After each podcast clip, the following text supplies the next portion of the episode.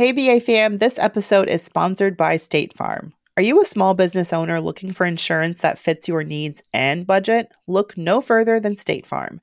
State Farm agents are not just insurance providers, they're also small business owners who live and work right here in your community.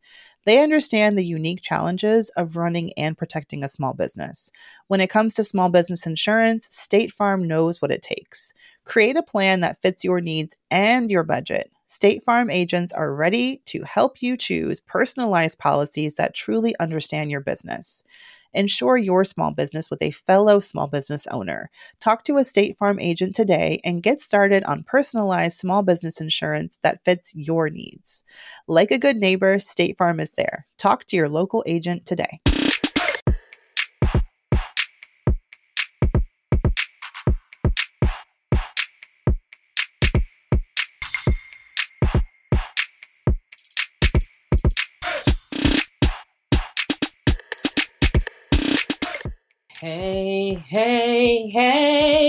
Somebody actually tweeted me and said, uh, I could totally see you doing jazz hands and fingers, like, you know, with your hands getting successively higher, higher above your head, and then ending with your fingers wiggling in the air.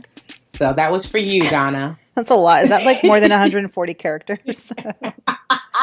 well, you know, Twitter is trying to go higher. They're trying to do more characters now. That's a thing. I saw that. Yeah, I don't, I don't know, know, how I, don't know how I feel about, about oh, Jinx. Uh, ah, Jinx.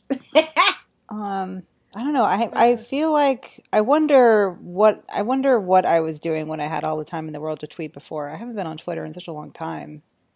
Um, yeah. except for like when I'm something a- happens and I need to get on Twitter just to get the quick the quick take on what has occurred. Yeah. So I'm a lazy tweet- tweeter in that like I typically if I do something on Instagram, I'm like, go ahead and post that on Twitter too, boo. That's how I how I tweet. Yeah. Someone was like when some when someone hits me on Twitter and they say something like, "Oh, congrats" or whatever. I'm like, for what? Oh, that lazy tweet via Instagram.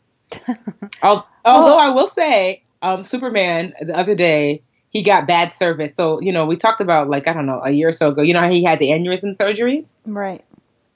And so, like, at once a year, you know, he goes to go get a checkup. So they sent him to some MRI place where so his doctor can get the results or whatever. So I guess they had him waiting for an hour and he was like, why? They're like, oh, the other MRIs are a little bit easier. So they're taking them first. And he was like, then why not just put me at 10 o'clock instead of having me come at nine and wait for an hour?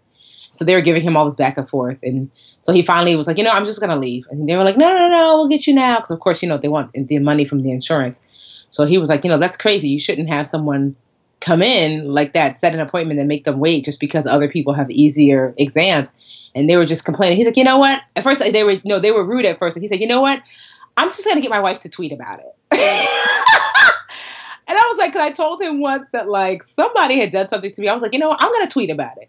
And so, and then they gave me a refund or whatever. So he was like, I'm just gonna get my wife to tweet about it. And they were like, no. I'm like, Superman, do you even know how Twitter works? He doesn't. But he was like, I don't know, but I see the fear in people's eyes when you say it. So I used it. He's like, Tiffany, they were so apologetic. Like, no, sir, we're so sorry. He said, You don't worry about it. I'm gonna tweet. And I'm like, he was like, wait, how does how does uh, Twitter work? I was like, go sit down in the corner somewhere. Uh, Twitter saving people's lives every day.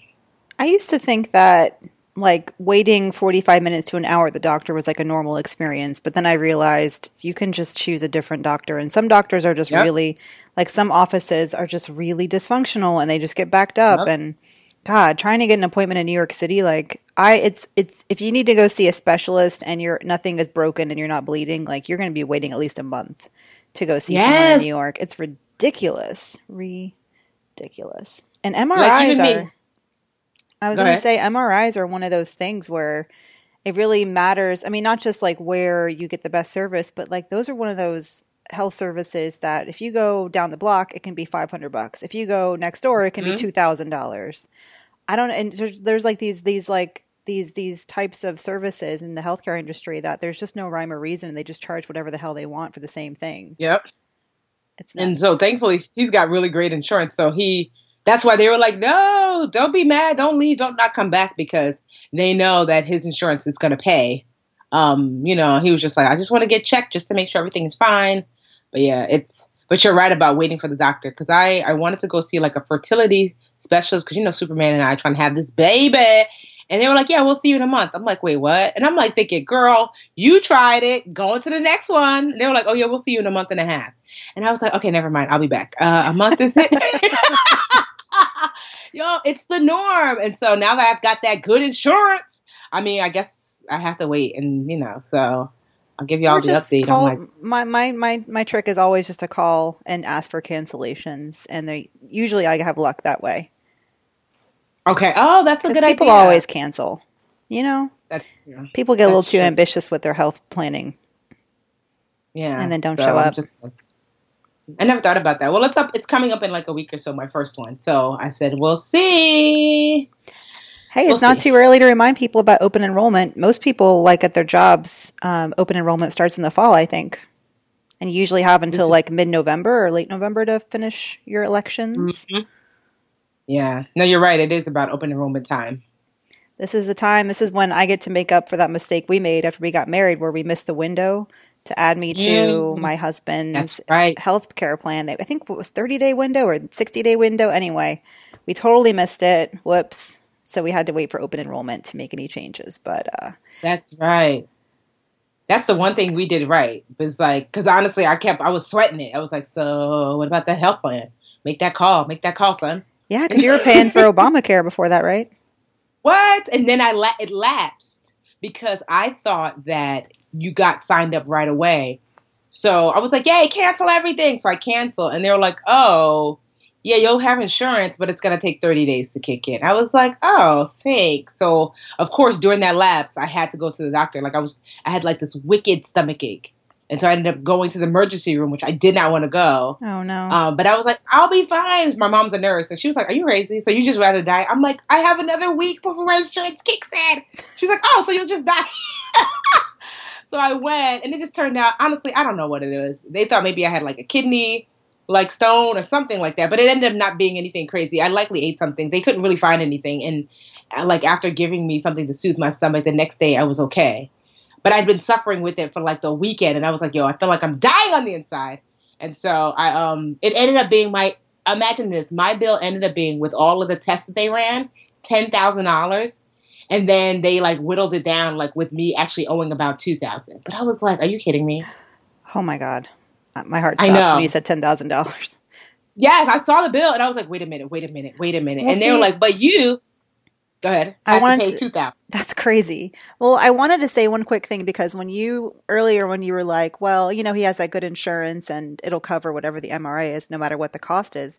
I think you don't realize how important it is for these healthcare services to get their costs in line until you don't have insurance and you have to pay the sticker yeah. price because I think so many of us who, ha- who are fortunate enough to have that, you know, insurance that'll cover anything. Like I never thought, I never used to think about how much anything cost.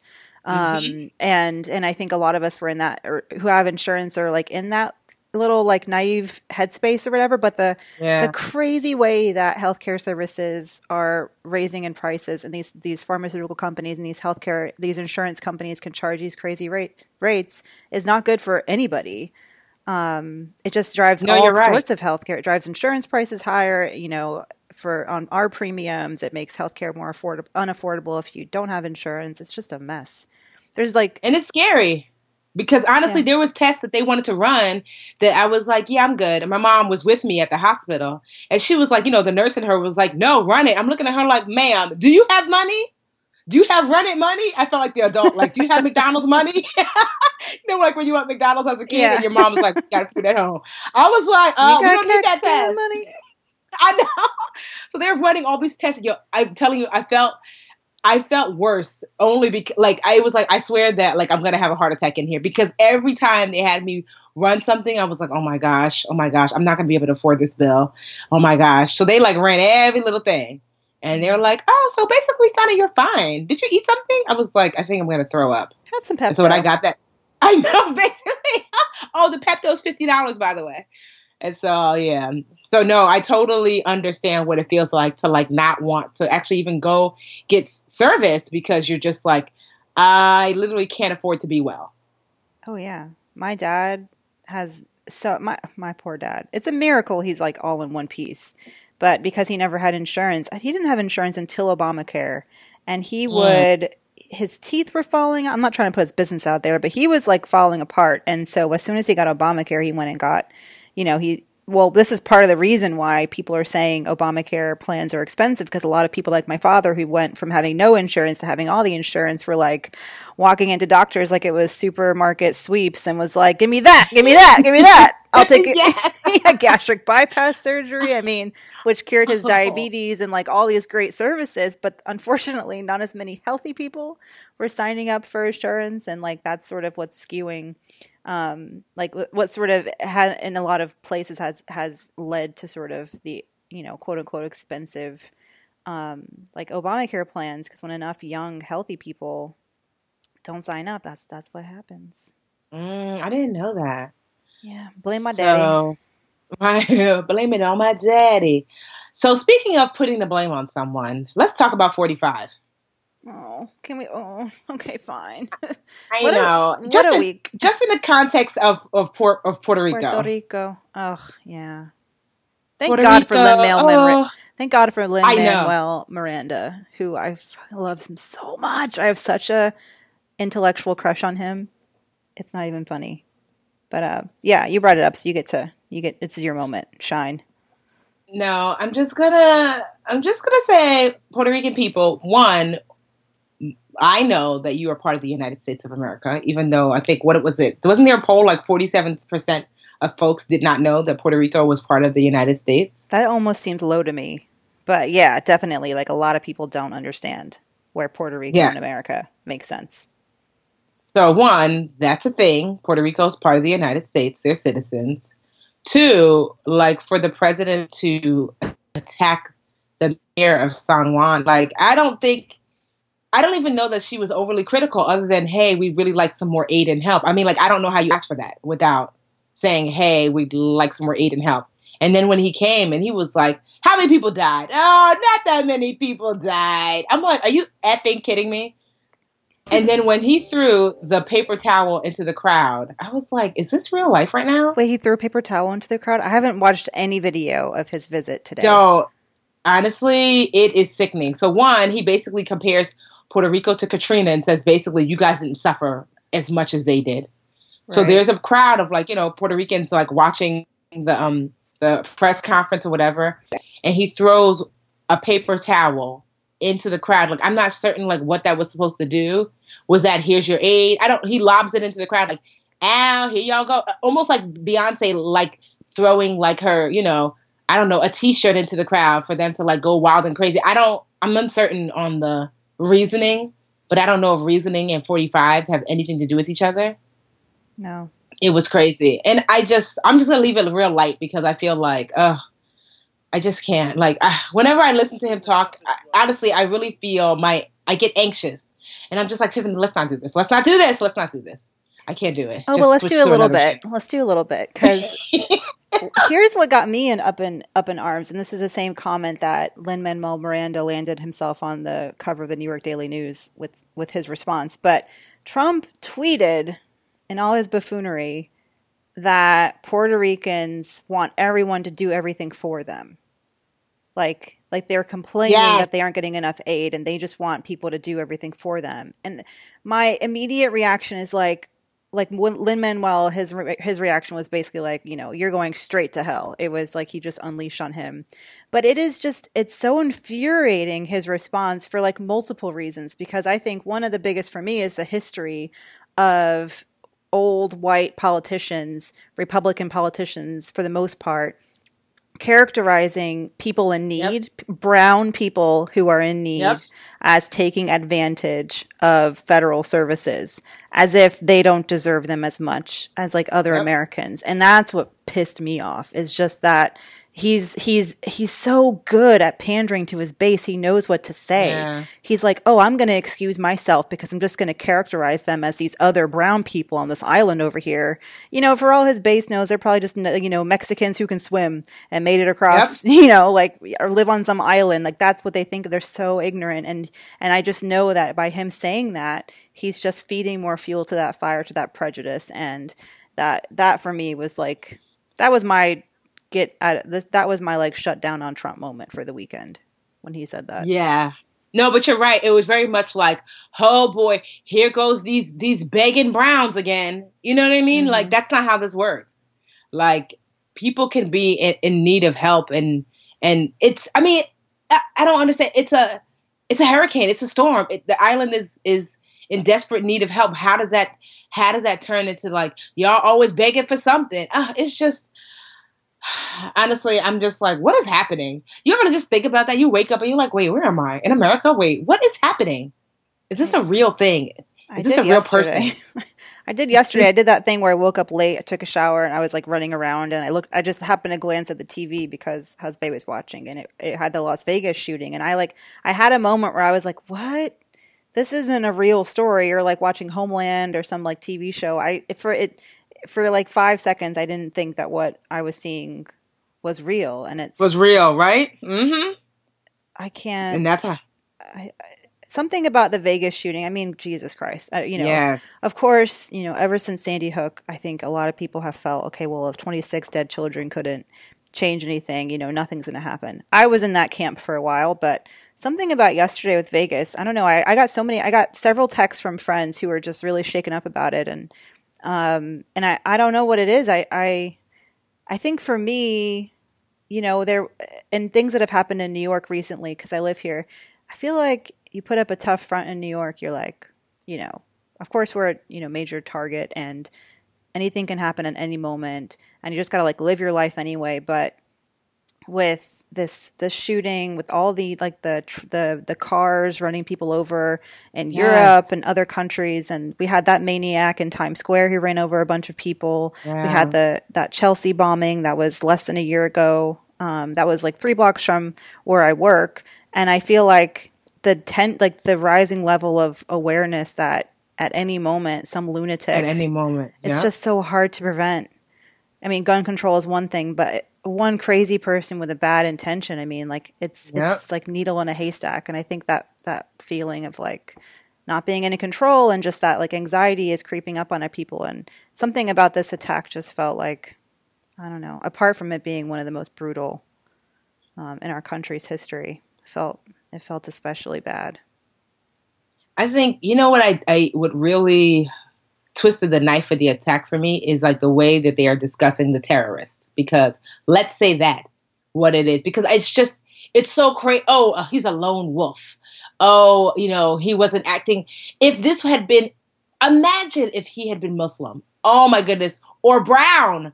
Like what? How they would have described. When I saw that the Washington Post that their their title or one of their um, articles, the headline for their article was Las Vegas gunman Stephen Paddock enjoyed gambling, country music, lived a quiet life before massacre. What does that mean? I, oh, I'm sorry. How nice for him. How nice for him that his trivial pastimes are remembered after murdering murdering 59 people and injuring hundreds of others. How nice that we get to know that he loved country music and lived a quiet life. Are you kidding? Trayvon Martin was a kid and he was a thug. Like Eric Garner was selling loosies and he was a thug. Like we knew all these we didn't I didn't know about their their pastimes and what they'd like to do when they were hanging out.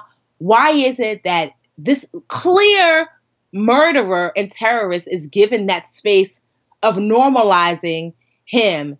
You know, like they, you, when it's anyone else, when a brown person is literally criminalized for being murdered, Sandra Bland, you're digging up, oh, you know, one time in second grade, Sandra Bland, you know, she, she hit her friend. So you already knew this was going to happen. So the fact that she got murdered is really kind of her fault.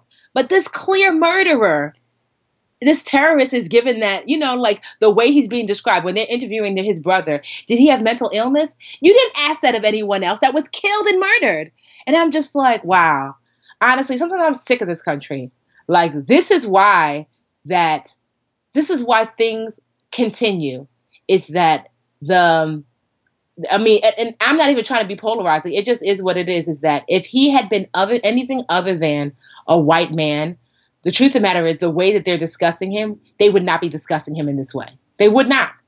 They would not be giving him all the space and room to be human, to be, oh, you know, he was just, he was a troubled man. Oh, you think? He killed 50 people. Uh, I just, like, just reading headlines like that from mm-hmm. semi reputable uh, media outlets just really like boils my blood because I'm just like, are you kidding me? He like country music and gambling and lived a quiet life, but meanwhile you you call a kid a thug because a thug killed him. Like, yeah, it's just I'm over it honestly. I just I see what you're saying. I'm, I think um I think one reason they haven't used the word terrorist is like I and this is you know a, a, lot of what you said about the way that they've characterized people who've died who of color and people who have been killed who are of color is right. But the the thing about terrorism that I like I understand why they haven't labeled him a terrorist because technically terrorism is when it's politically motivated and they have no idea what the hell his motive was yet. And like, although the Islamic State has claimed him, they also claim a lot of buffoonery that you know and, and violence that isn't actually, you know, part of their part of their doing. Um, they haven't found any proof yet that it was terrorism. I think they're still looking, and you, I, I don't know. I kind of want to give them time. I'm happy that they're not saying they're not jumping to a terrorist conclusion. Um, now, I do think that he's getting a lot more space, and they have been a lot more hesitant because he is a white man. I totally agree. I think that if he had been brown or any racially ambiguous color or like had a weird last name, I think a lot of more people. I think the talk of terrorism would have been much more quick and much, and they would have been, much we more cautious. Exactly. They would they would have used no caution to call him a terrorist from the rip.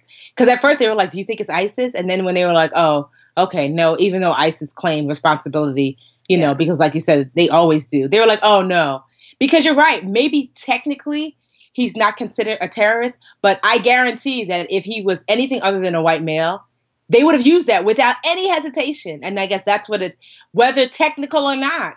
You well, know that it's always things like so he was a suspected terrorist, or you yeah. know, or at least the question would have come up a lot more. But you know, we can only assume. I think, but in terms of like the profile of a mass shooter in America, he's almost a textbook definition, other than the fact that he's not 22 years old. He's a white yeah. male, and more like the majority of mass shootings in America have been caused by white men. Like, and people don't yeah. want to acknowledge that.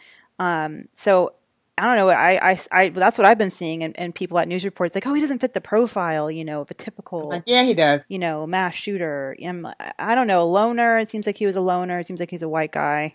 You know, he had. I think it's his whole I don't know. I just feel like we're we're still trying to figure out who he is. Um, I mean, I give a lot of credit. The one thing that happened so fast, and I do give a lot of credit because I know how hard people are working to to get stories of the victims. And I uh, today this was what day three since the attack. Day two, no, yeah. this is the second full day since the attack. Um, today I saw a lot of stories. Maybe it's just because I was choosing to see them of um, stories of the people who were of the fifty nine 59, right? Something like 59 who died. Yeah, 59. Mm-hmm. Starting to come. And I don't know. I've, I'm glad, you know, I at least want to, I'm glad that they're getting some attention, but I agree. It's really important how they characterize these shooters. And yeah, I think your frustration is well placed. Not that you needed like, me to validate you, but I agree. I know. But it's just so frustrating because you're just like, really? Like, so I can kill someone and be humanized, but I can be killed and be demonized. And it's all about, you know, what I look like. I'm over it. That should be the way we should close off the um the um We're, um buzzworthy. Well, our, I think our hearts go out to the victims. Yes. Um, in Vegas, people still struggling in Puerto Rico. Um, I don't know. Hug a loved one. It really you know, forget all the politics, forget all the, you know, all this is like valid, but I think at the end of the day, it's just a reminder too that every day is a gift, nothing is for certain, and I don't know, our politicians aren't going to be protecting us from types of gun violence, apparently. Um, so don't take any day for granted. And do something. I always think this that like my philosophy is like if I can help like the people in my in my most immediate sphere, like the people, you know, like I watch Superman like help the kids next door and, you know, put air in this one's bike and, you know, order an extra uniform when he orders his daughter's uniform, that kind of thing. And that radiates outward, you know? Yeah. And so sometimes, you know, people think that like, oh, you you've got to do these huge overtures. And I'm really learning that um, you know, that that's not necessarily true. That you don't necessarily have to make these huge overtures that, like looking after the the little kids on your block or making sure the old lady down the street, you know, is okay in the winter and all those things. Those things matter, and you can start to radiate positivity right where you are. Hey, BA fam! This episode is sponsored by State Farm. Are you a small business owner looking for insurance that fits your needs and budget? Look no further than State Farm. State Farm agents are not just insurance providers, they're also small business owners who live and work right here in your community. They understand the unique challenges of running and protecting a small business. When it comes to small business insurance, State Farm knows what it takes. Create a plan that fits your needs and your budget. State Farm agents are ready to help you choose personalized policies that truly understand your business. Insure your small business with a fellow small business owner. Talk to a State Farm agent today and get started on personalized small business insurance that fits your needs. Like a good neighbor, State Farm is there. Talk to your local agent today.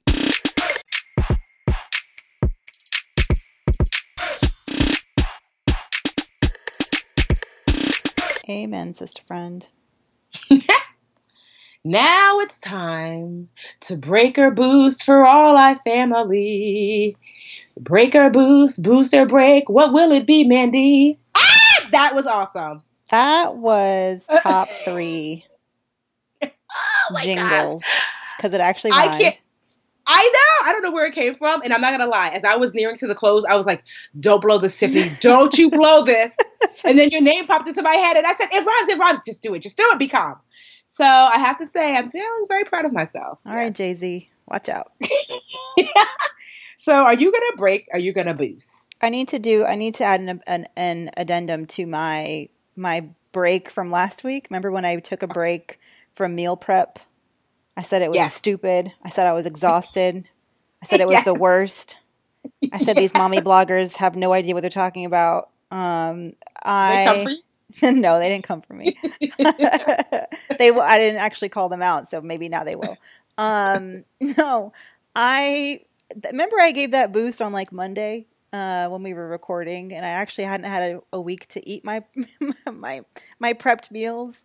And uh-huh. actually, uh-huh. by like day three, when I was so relieved to actually have food in the fridge for dinner, I was like, all right, maybe I kind of understand why people do meal prep because I legitimately I had food to eat when I was too tired to cook, and I mm. got it. And I don't know why it. T- I mean, I just I think I just had to actually. I had I spoke too soon, and I apologize to the meal prep um, fans of America this week. I did not do such an ambitious meal prep. There was no spaghetti squash and like 13 different, you know, types of vegetables.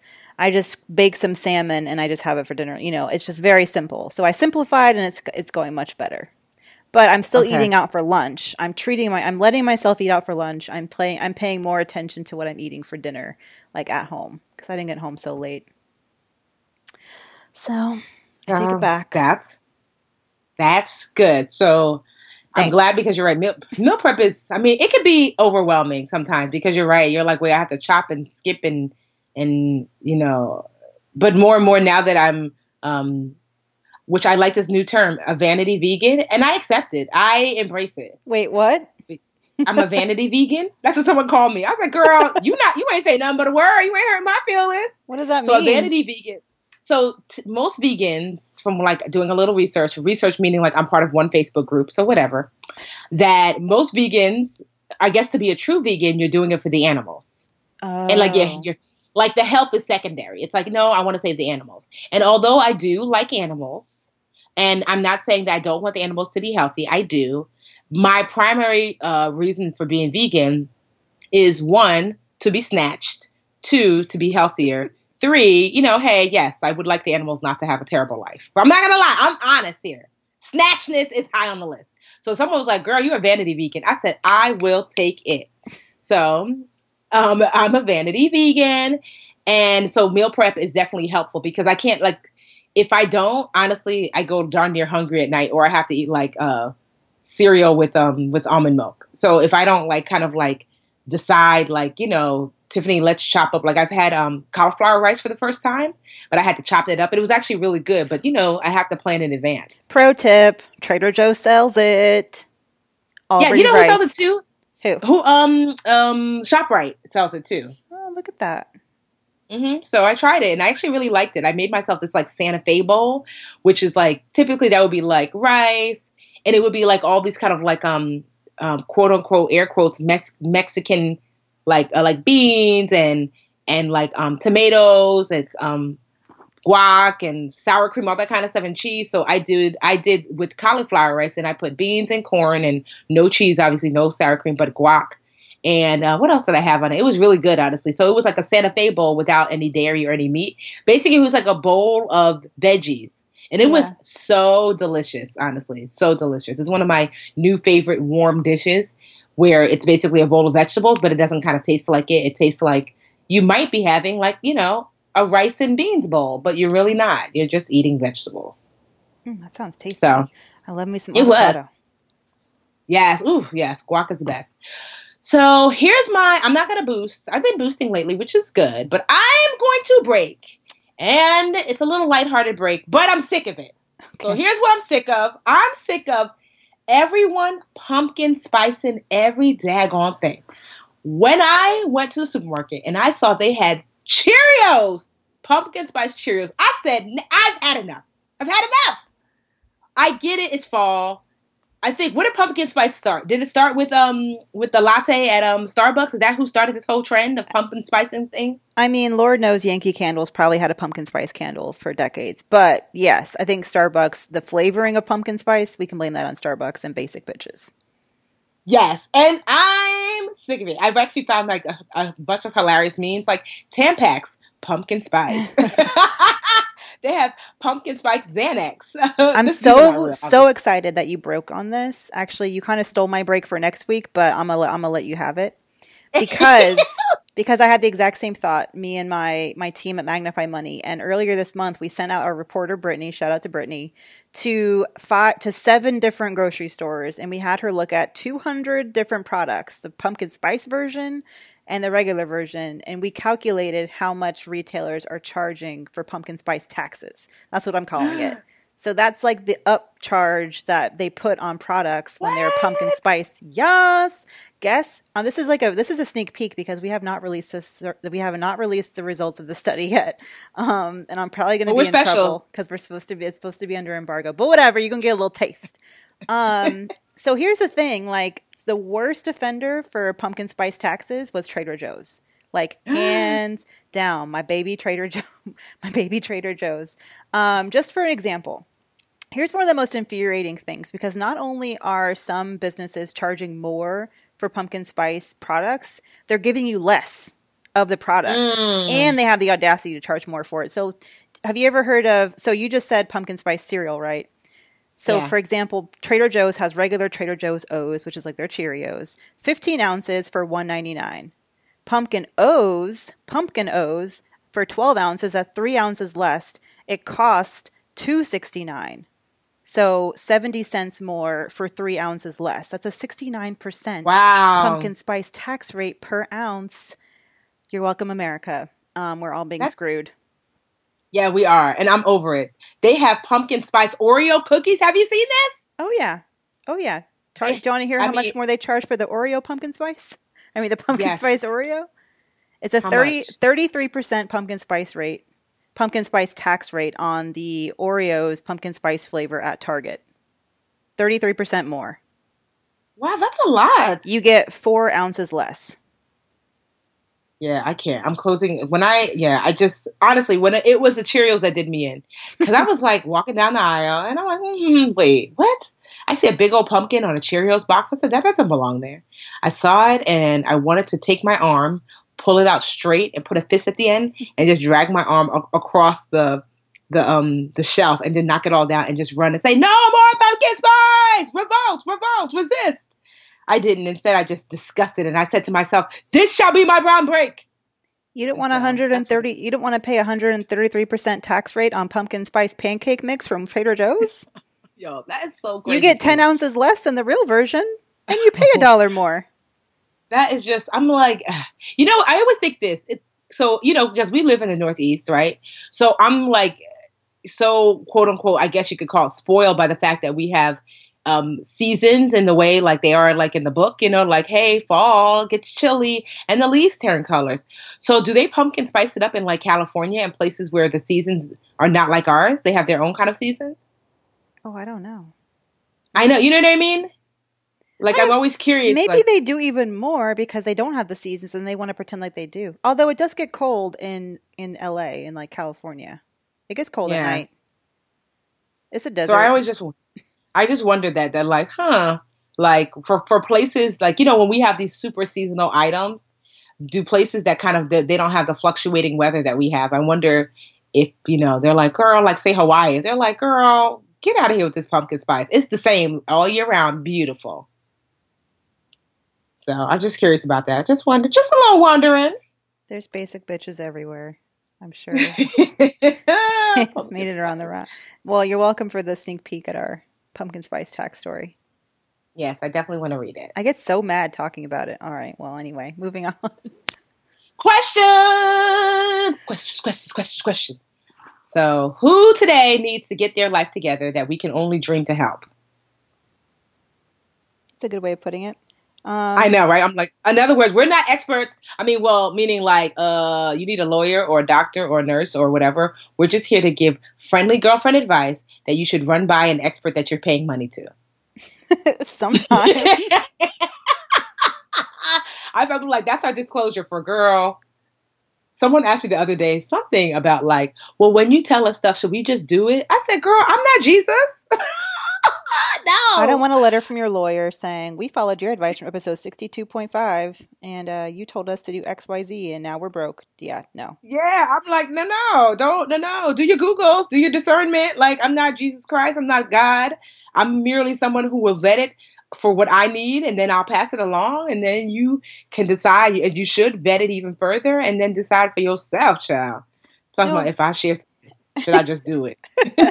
no, but in all seriousness, I mean, in all seriousness, when I when I'm reviewing questions, if it is too complex for us or if it's beyond what I think is our general like knowledge, um, I typically refer people to sources that they can use instead, or refer them to you know talk to an expert. Um, so anyway, don't you don't have to worry. I mean, I feel like the questions we answer on the show are are pretty much in line with what we know, at least enough to to get people started. Very you true. know. Um, with that being said, send us your questions. Go to brownambitionpodcast.com, click on Ask Us Anything. You can be anonymous. We will not be outing anyone's financial ghosts um, on the show. But um, yeah, we have a couple of the questions for today. We'll try, maybe we can get through two. So this reader, this listener anyway, um, messaged us. She says, I had an apartment in my name. I think she wants to remain anonymous, um, so I won't reveal her name. She said, I had an apartment in my name for a relative. This was before I got Credit Smart. They moved out of the apartment and broke the lease. I didn't know they moved out, and they didn't let me know. A few months later, I got a credit collection letter in the mail. Furious, but I paid it off in full. Later, I found out that there was a judgment filed with the county courts when I tried to get an apartment myself a few years later. I was mm. told I could have the judgment lifted by reporting by the credit reporting company, and recently they did submit an update to the courts. However, the update just said it was dismissed without prejudice, which I later found out means that they can actually reopen the case if they wanted to. It should have been filed as dismissed with prejudice, meaning the case is closed and the balance is paid in full. Do you have any suggestions on how to resolve this and have it removed from my credit report? Well, one, she's right because I did my Googles as far as this, like the difference between dismiss without and dismiss with prejudice. Mm-hmm. But what my Googles also revealed to me, and I asked her like a quick, like one of my um, uh, friends who's a lawyer, we were just like Facebook chatting, so I was asking her. She said that typically when something is dismissed without prejudice, it means that they can refile once, but they there's a statute of limitations, meaning like it has to be filed within a certain time period.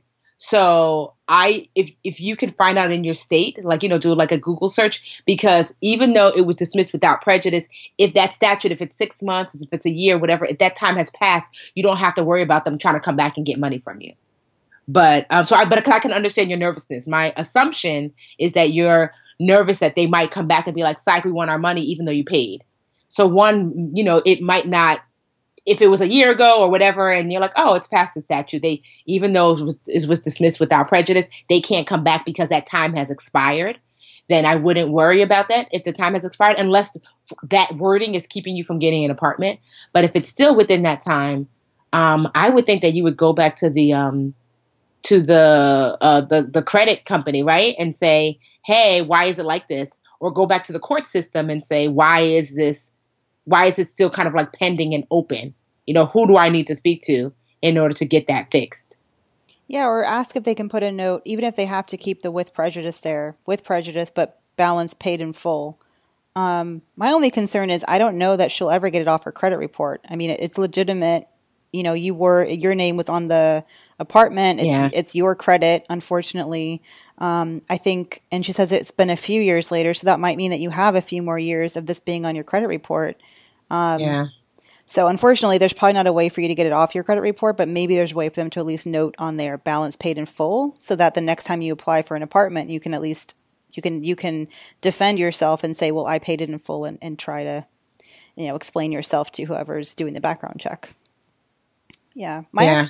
my good friend actually was just searching for an apartment in New York, and she this might be a case where someone has a similar name to her, and I wonder if this has happened to anyone else. But she apparently these people who like own this apartment are really sticklers for background checks and they did this crazy check and it turns out like she found or they they said that she had um, a similar uh, a similar mark or like a, a judgment in like a county back in Georgia where she's from from over 10 years ago from missing a bunch of rent payments and it wasn't on her credit report but they had filed a claim in court apparently with the county um, okay. And this had come up in a background check for an apartment all these years later, and it wasn't her. And she was sort mm. of, she had to move on to a different apartment because she tried calling the county, she tried calling the court, she called all these people to try and figure out. And even though the court, the county, whoever she called said they couldn't find the same record that this background check found, um, okay. there, there, really wasn't anything she could do, and it wasn't on her credit report. It was just stopping her from getting an apartment, which sucked. Um, mm. All she could do was just, you know, give up on that apartment and try to find another one where they weren't going to do such a crazy, I don't know, background, background check. check. Ooh, no, it is weird. So you know that brought up, um, reminded me. Remember I talked about last week how, um, for in order for Superman and I to close on the house, we had to do the title search, mm-hmm. and it pulled up some old ticket or whatever he had for a hundred something dollars. Right. So it turns out, because I was like, wait, I so I was asking, I'm like, it seems weird that like, why would we have to pay this in order to move forward? We don't. So that he can leave that hundred and something thousand, that hundred. Oh, what if it was a hundred something thousand? Forget it. I'd be like, boy, I'm out. I'm out. Or your neighbor's off this.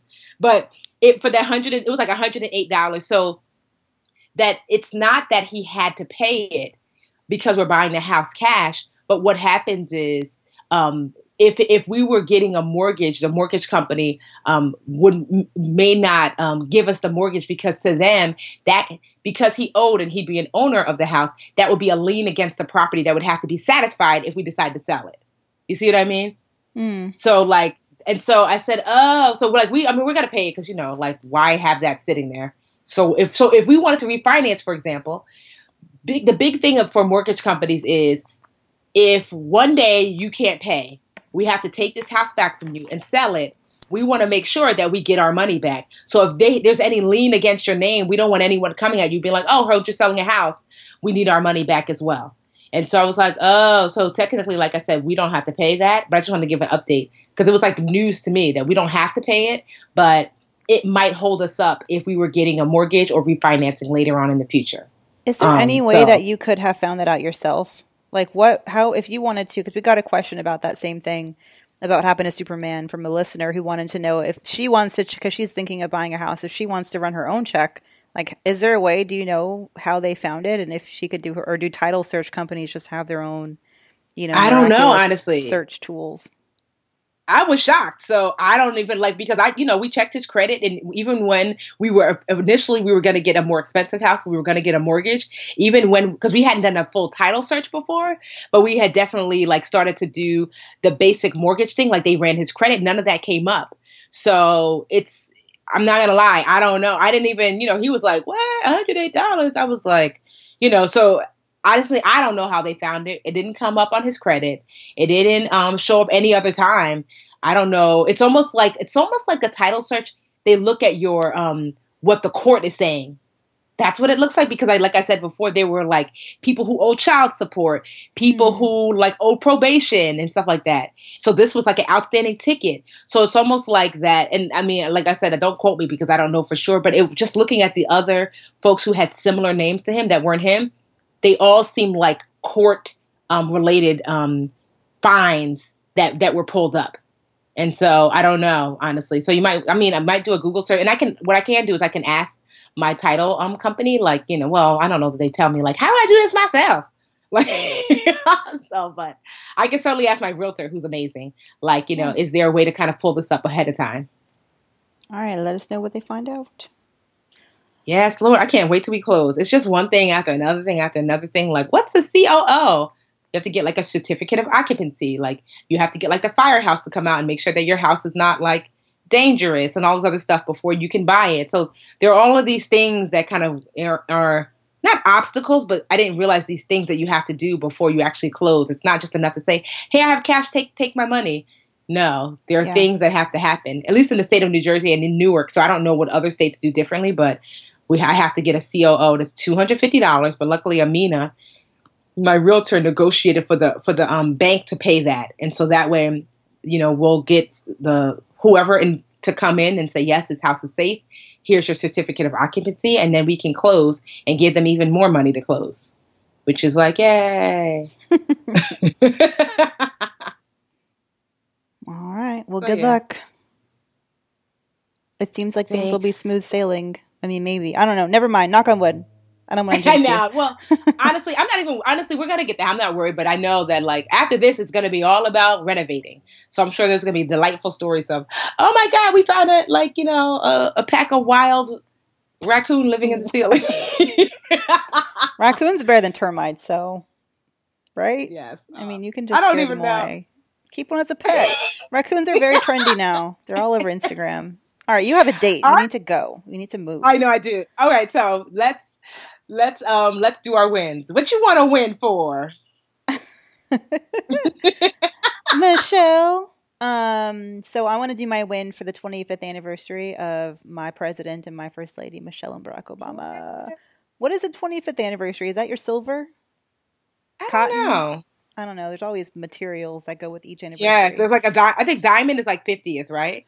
Yeah something like that. But 25 years sounds like a lifetime. I mean, it is a lifetime. Um, so congratulations. They are still couple goals. They are still adult goals, life goals. They are everything. And I and I say this because I feel like Michelle is having. She's finally coming a little bit back out in the spotlight. Did mm-hmm. you see she did a talk at some conference with like Shonda Rhimes and yeah. she met she really is opening up about being first lady. I cannot wait for her book to come out. I know why she's been so quiet because she's like, I'm going to save all the tea for my book. and then it shall be spilled, and I will make millions of dollars, which I, you know, she should bank millions of dollars off of it, but uh, can't wait. I think the book is coming out early next year. Oh, I can't wait. Like honestly, you're right. I'd love to hear the the tea, the Tay Tay. Yeah, I'd love that. I got, I got Hillary's um, book. I can't wait to read hers. I wonder what she's like. Is what's her book? Is it is her book about like specifically about the election or just in general? Um, I'm on page five, and it's 500 pages. But in the first few pages, I mean, I, I wanted to read it because I kept reading everyone's opinion about it, and I'm like, no one's read this book yet. Like, it's 500 pages. It just came out a week ago. People need to actually read it first. But um, no, it is. It's like her. It's it's. I think what it is. I just reading her, just reading her author's note at the beginning. I understand why she wrote it. And yeah, there's a lot of people who are upset. They're like, well, she, she needs to she needs to sit down and shut up. She lost the election. We need to move on. She's just a sore loser. You know, she wants to take a chance to blame everyone but herself. But honestly, I think what she wants is, you know, how the winners in history are the ones who write history. I think this yes. is her saying, I'm not going to let this winner write the history books the way he yes. wants them. I'm going to put my voice out there. I'm going to tell the story as I saw it, and my perspective matters. And it should be out there. And I was the first female to ever be nominated by a major party for president, and that matters. And I want to tell that story. And yeah, I think, of course, it also covers everything that, you know, what happened in the election, but she also is talking about um, what's happened after. She talks about um, being there at the inaugural and how sick she felt and how she almost didn't go to the inaugural. So It's it's mm. it's juicy, and I, I, don't know. I'm going to read the whole thing. I th- I'm interested. I think, yeah, it shouldn't just be. Lord knows, I don't want the only record of this election to be at all Clockwork Orange in the White House. Oh my God, that's like the perfect name for for him, Clockwork Orange. Well, my win, it's going to be a little bit of a personal win. And I think a lot of women can kind of relate that. I, I was going to actually do, uh, you know, First Lady and President Barack, but I was like, oh, Mandi's a thief, so whatever. Aww. Since I stole pumpkin spice from you, I was like, whatever, I'll take it. we, we share, we share.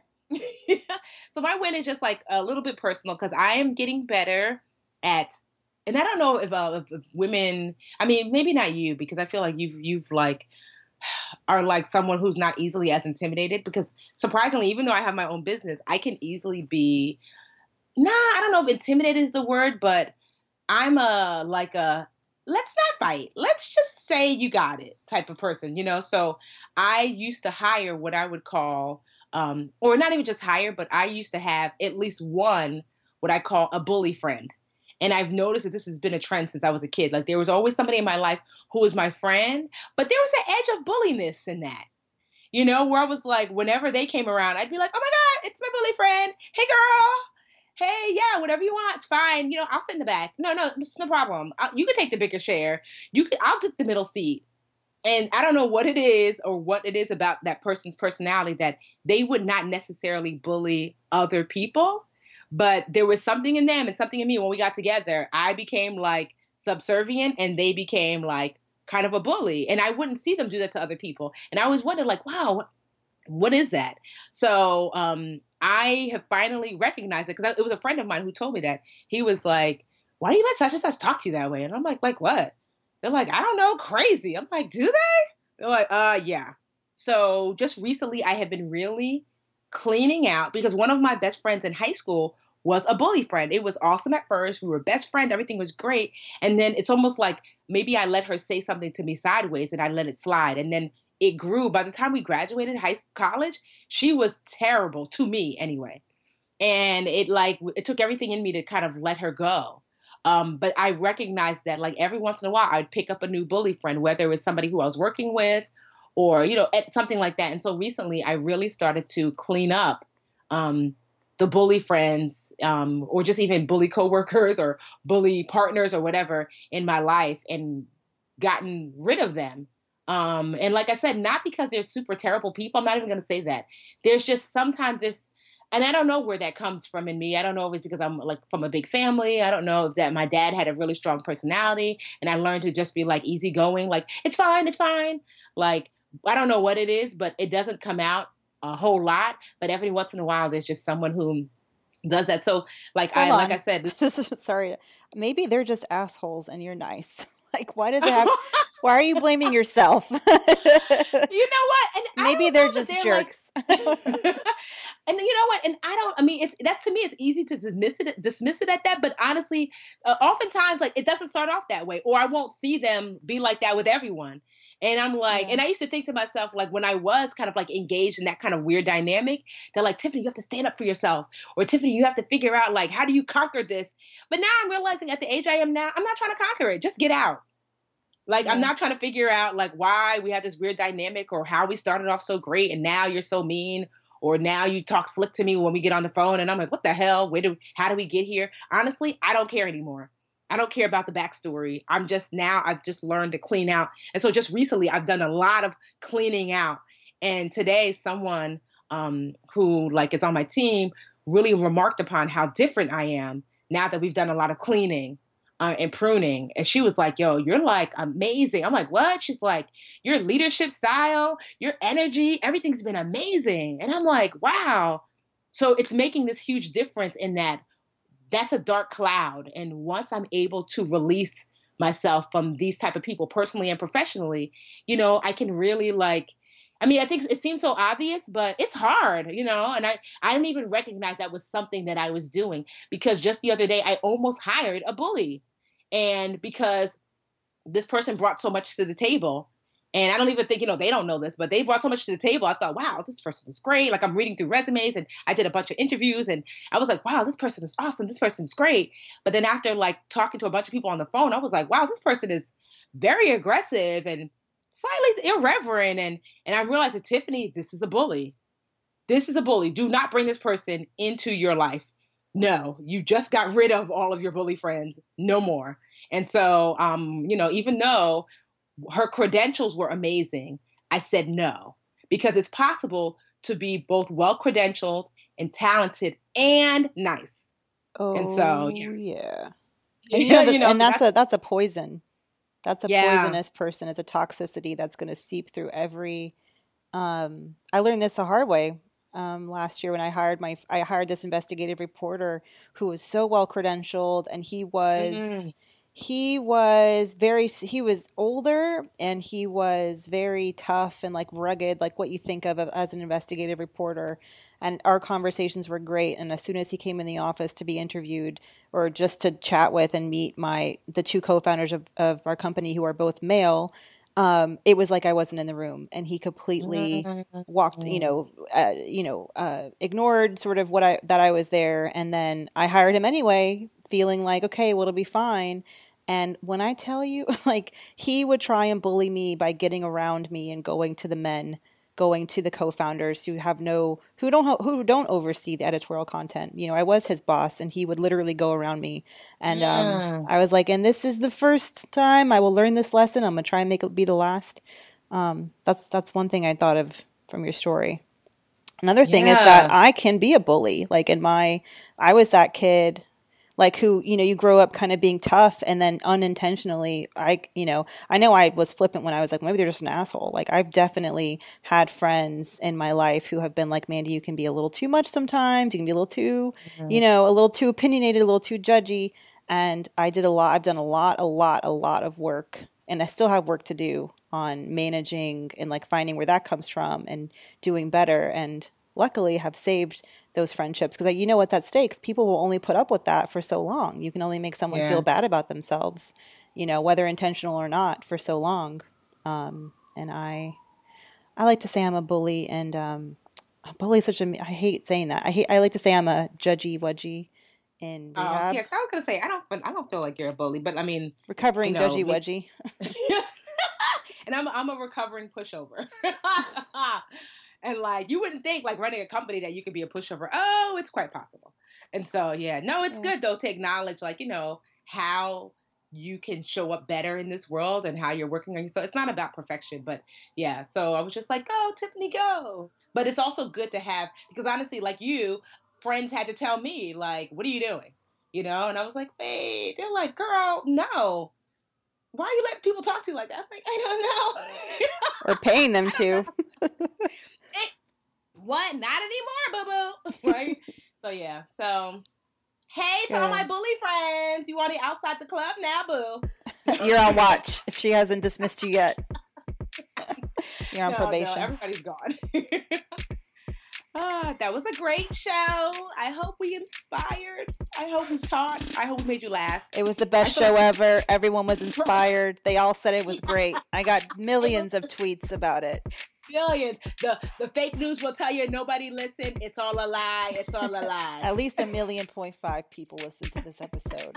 I have no facts to support it, but uh, just shake my hand and smile. Oh my gosh.